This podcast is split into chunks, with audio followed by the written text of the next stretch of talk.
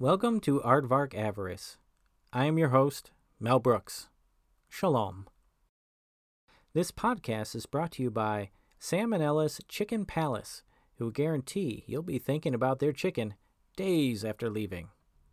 And don't forget about Salmonella's Pizza, where the specialty favorite is the big sloppy pie. So good, you'll burst. Before we begin, I just want to put on record that this is not a conspiracy. KIC 767 1081B. Nicolas Cage is a vampire. I know, I know. We've heard this one before. Well, you're going to hear it again because I wanted a way to talk about vampires that doesn't involve Dracula, whom I love, Underworld, also love, Buffy the Vampire Slayer, yep, love that one too, True Blood, yep, like it, or The Count from Sesame Street. Oh, oh! Because that's so last decade, like Paris Hilton. Oh, oh!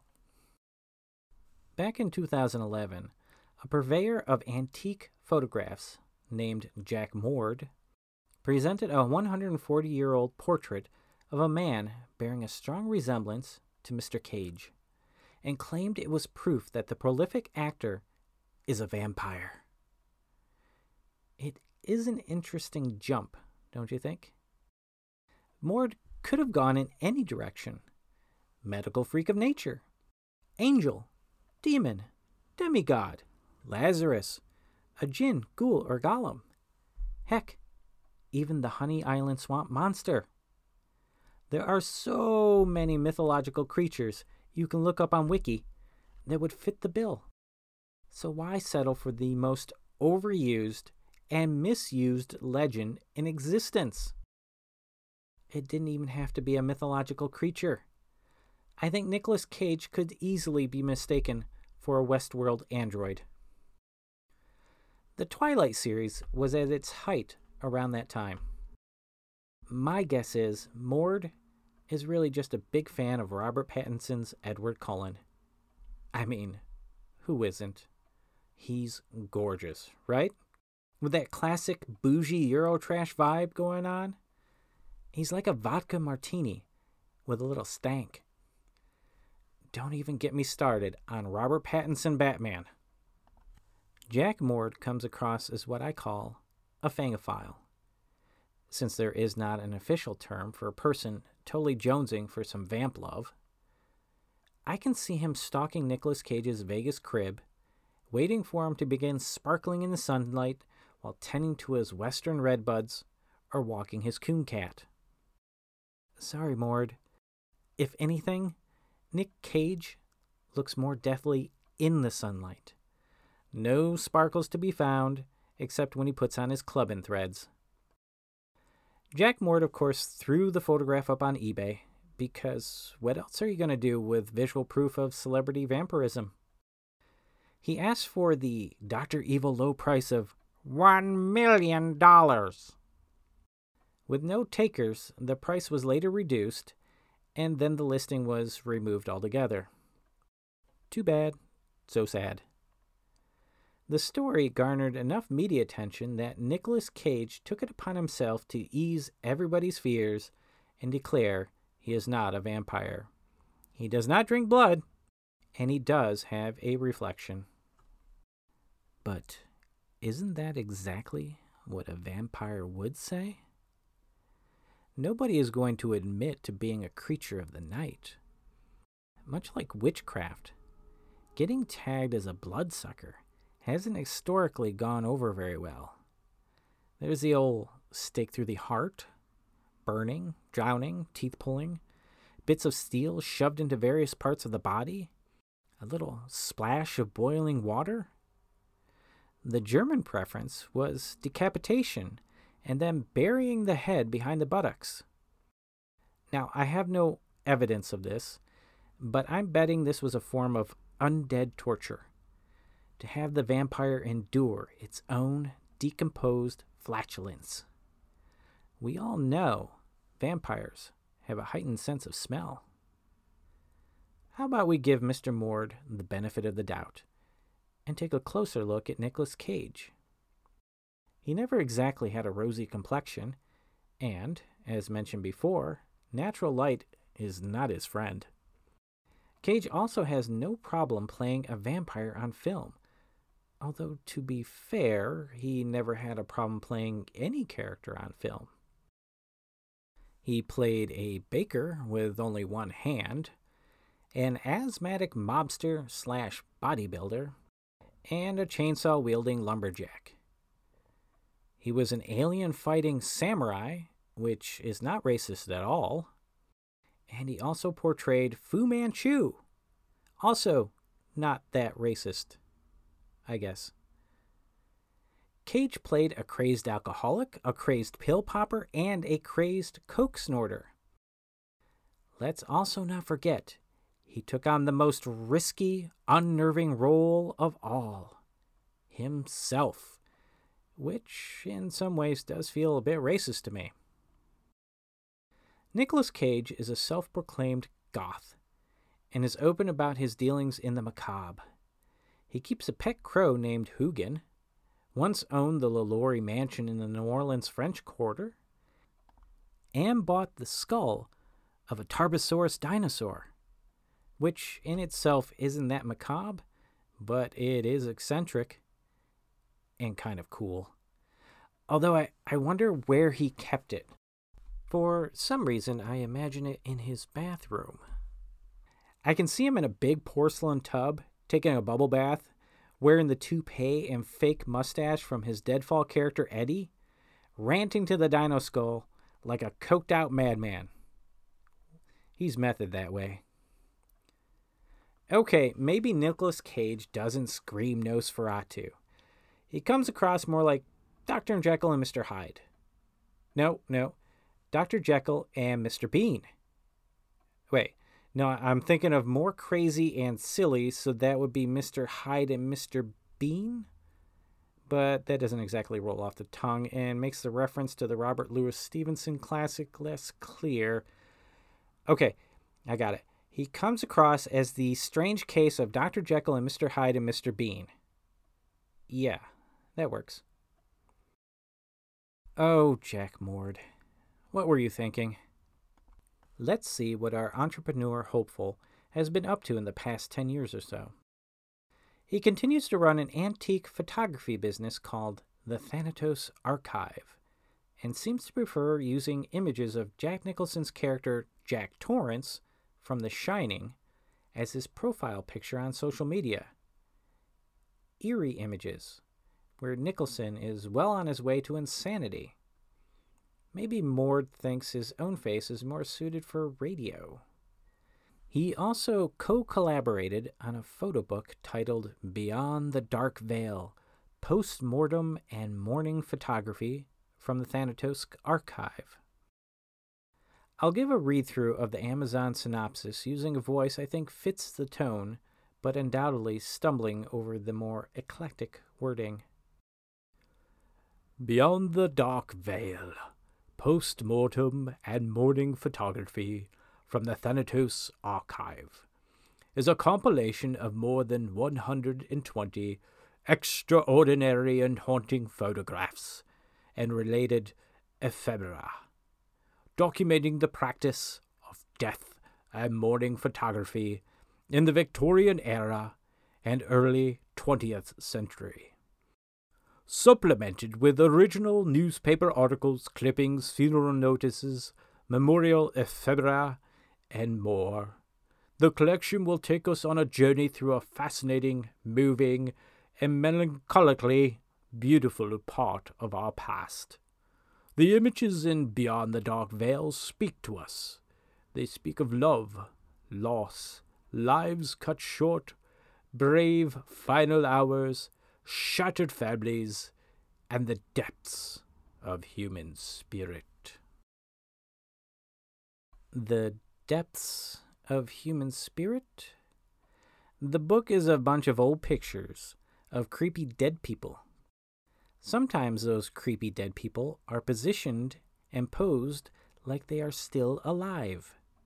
Sometimes those creepy dead people are positioned and posed with other people around them, and you can play which one is the dead guy. Because in that time, everyone posed like they were dead. Let me warn you if you are susceptible to nightmares from the morbid and disturbed, then pass on Beyond the Dark Veil and watch a Nicolas Cage movie instead. You'll be saner for it. Even leaving Las Vegas, or Bring Out the Dead, or the Grisly 8mm, which took me a good decade to unsee. But then again, what else can you expect from a serious Joel Schumacher movie starring Nicolas Cage, Joaquin Phoenix, James Gandolfini, and Peter Stormare? The quartet of queasy boundary pushing. Yet still less messed up than Beyond the Veil. The worst death pictures in this book are of young children, posed on top of their mother's laps and dressed like porcelain dolls. Their mothers are decked all in black with long black veils. It looks like a Dementor photo shoot for Soul Sucking Friends Weekly. Jack Mord is definitely a Slytherin. If the book isn't enough to sate your thirst for morbidity, then you can join the Thanatos Archive webpage for as little as $3 a month and have access to the entire stock of grim photography. That's not to be confused with the Thanos Archive, which houses an extensive collection of photographs of people he snapped out of existence. Personally, I'd rather donate one of my gonads to science. On the topic of morbid, Polish archaeologists found a skeleton of a female vampire. You see what I did there? I'm segueing from my bell ringer, Nicolas Cage is a vampire, to what I really want to talk about a Polish vampire. My PR team, which is just me, decided that beginning the podcast with Nicolas Cage would be more likely to grab listeners than a story about archaeologists, which are often thought of as boring and stuffy. Personally, I find that offensive to archaeologists. I try to avoid generalized stereotypes for that reason, but you know how PR people are. I swear, however, this Polish vampire is a pretty cool story. You see, they found the skeleton with a sickle placed over the neck, not laid down flat, but with the blade to the throat, so that if the corpse awoke and tried to sit up, see? Cool, right? If you think I'm being a bit demented for my enthusiasm, well, I'm definitely not alone, because the discovery was covered by every news outlet you can think of, including the Twitter feed for India's Weather Channel. Not kidding. Look it up. The body was also buried with a triangular padlock on her toe. Now, I've watched every vampire movie under the sun. so, I like to think of myself as a definitive expert because we all know how Hollywood is dedicated to factual history. But I have never heard of a padlock on the toe. The explanation by Professor Darius Poliński head of the archaeological team, is that it symbolizes the closing of a stage and the impossibility of returning.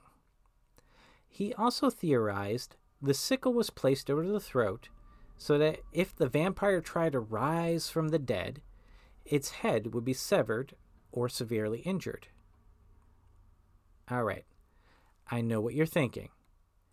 It really doesn't seem all that logical.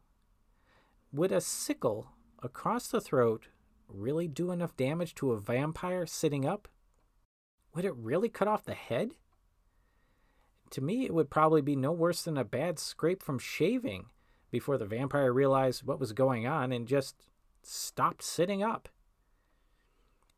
His explanation for the padlock also sounds like he wants to be an advisor on the next Twilight movie. Come on, Poliński. Here's something the good professor didn't mention. It makes me wonder if he really is up to snuff with his vampire lore. Some cultures believe that during the transformation process into a vampire, there is a bloating of the body. The body would be pierced in the heart, mouth, or stomach with metal objects to deflate the vampire and prevent the complete transformation. The padlock around the toe, or even through the toe, could serve a similar function of preventing the transformation. A knife or sickle over the throat would easily cut enough to deflate a bloated corpse. It would be like deflating a balloon. Which leaves me to ponder Does a punctured vampire body make the same balloon fart noise when the air rushes out? Not exactly the romanticized version of the Hollywood vampire. On a side note, which I rarely engage in, if you were interested in Hollywood and dead bodies with flatulence, check out Swiss Army Man with Daniel Radcliffe, who gives the best portrayal of a corpse since Terry Kiser of Weekend at Bernie's. I do feel somewhat sad for the deceased woman suspected of vampirism. People with physical deformities were often accused of being a vampire or a demon, and the skull did have a protruding front tooth. What? A girl has a little snaggly tooth and now she's a vampire? Not exactly Victorian woke. Still, this type of discovery is exactly why I dreamed of being an archaeologist when I was a kid. That and Indiana Jones. You can imagine how revved up those dirt diggers were. Usually they're brushing away buckets of clay with a toothbrush in order to find a few pieces of a broken pot or a pubic bone from some undiscovered dinosaur. But these spade slappers uncovered a vampire. Now I can just picture them throwing their fedoras in the air and snapping their whips in excitement. So that does it for this episode of Aardvark Avarice. Thank you for wasting your time with us. Once again, I would like to give thanks to our sponsor, Salmonella's Chicken Palace. Takeout is available. Feel free to call ahead for some chicken on the go for those who need to go. Until next time, I'm Don Ho saying, be safe, be kind, and enjoy the camembert.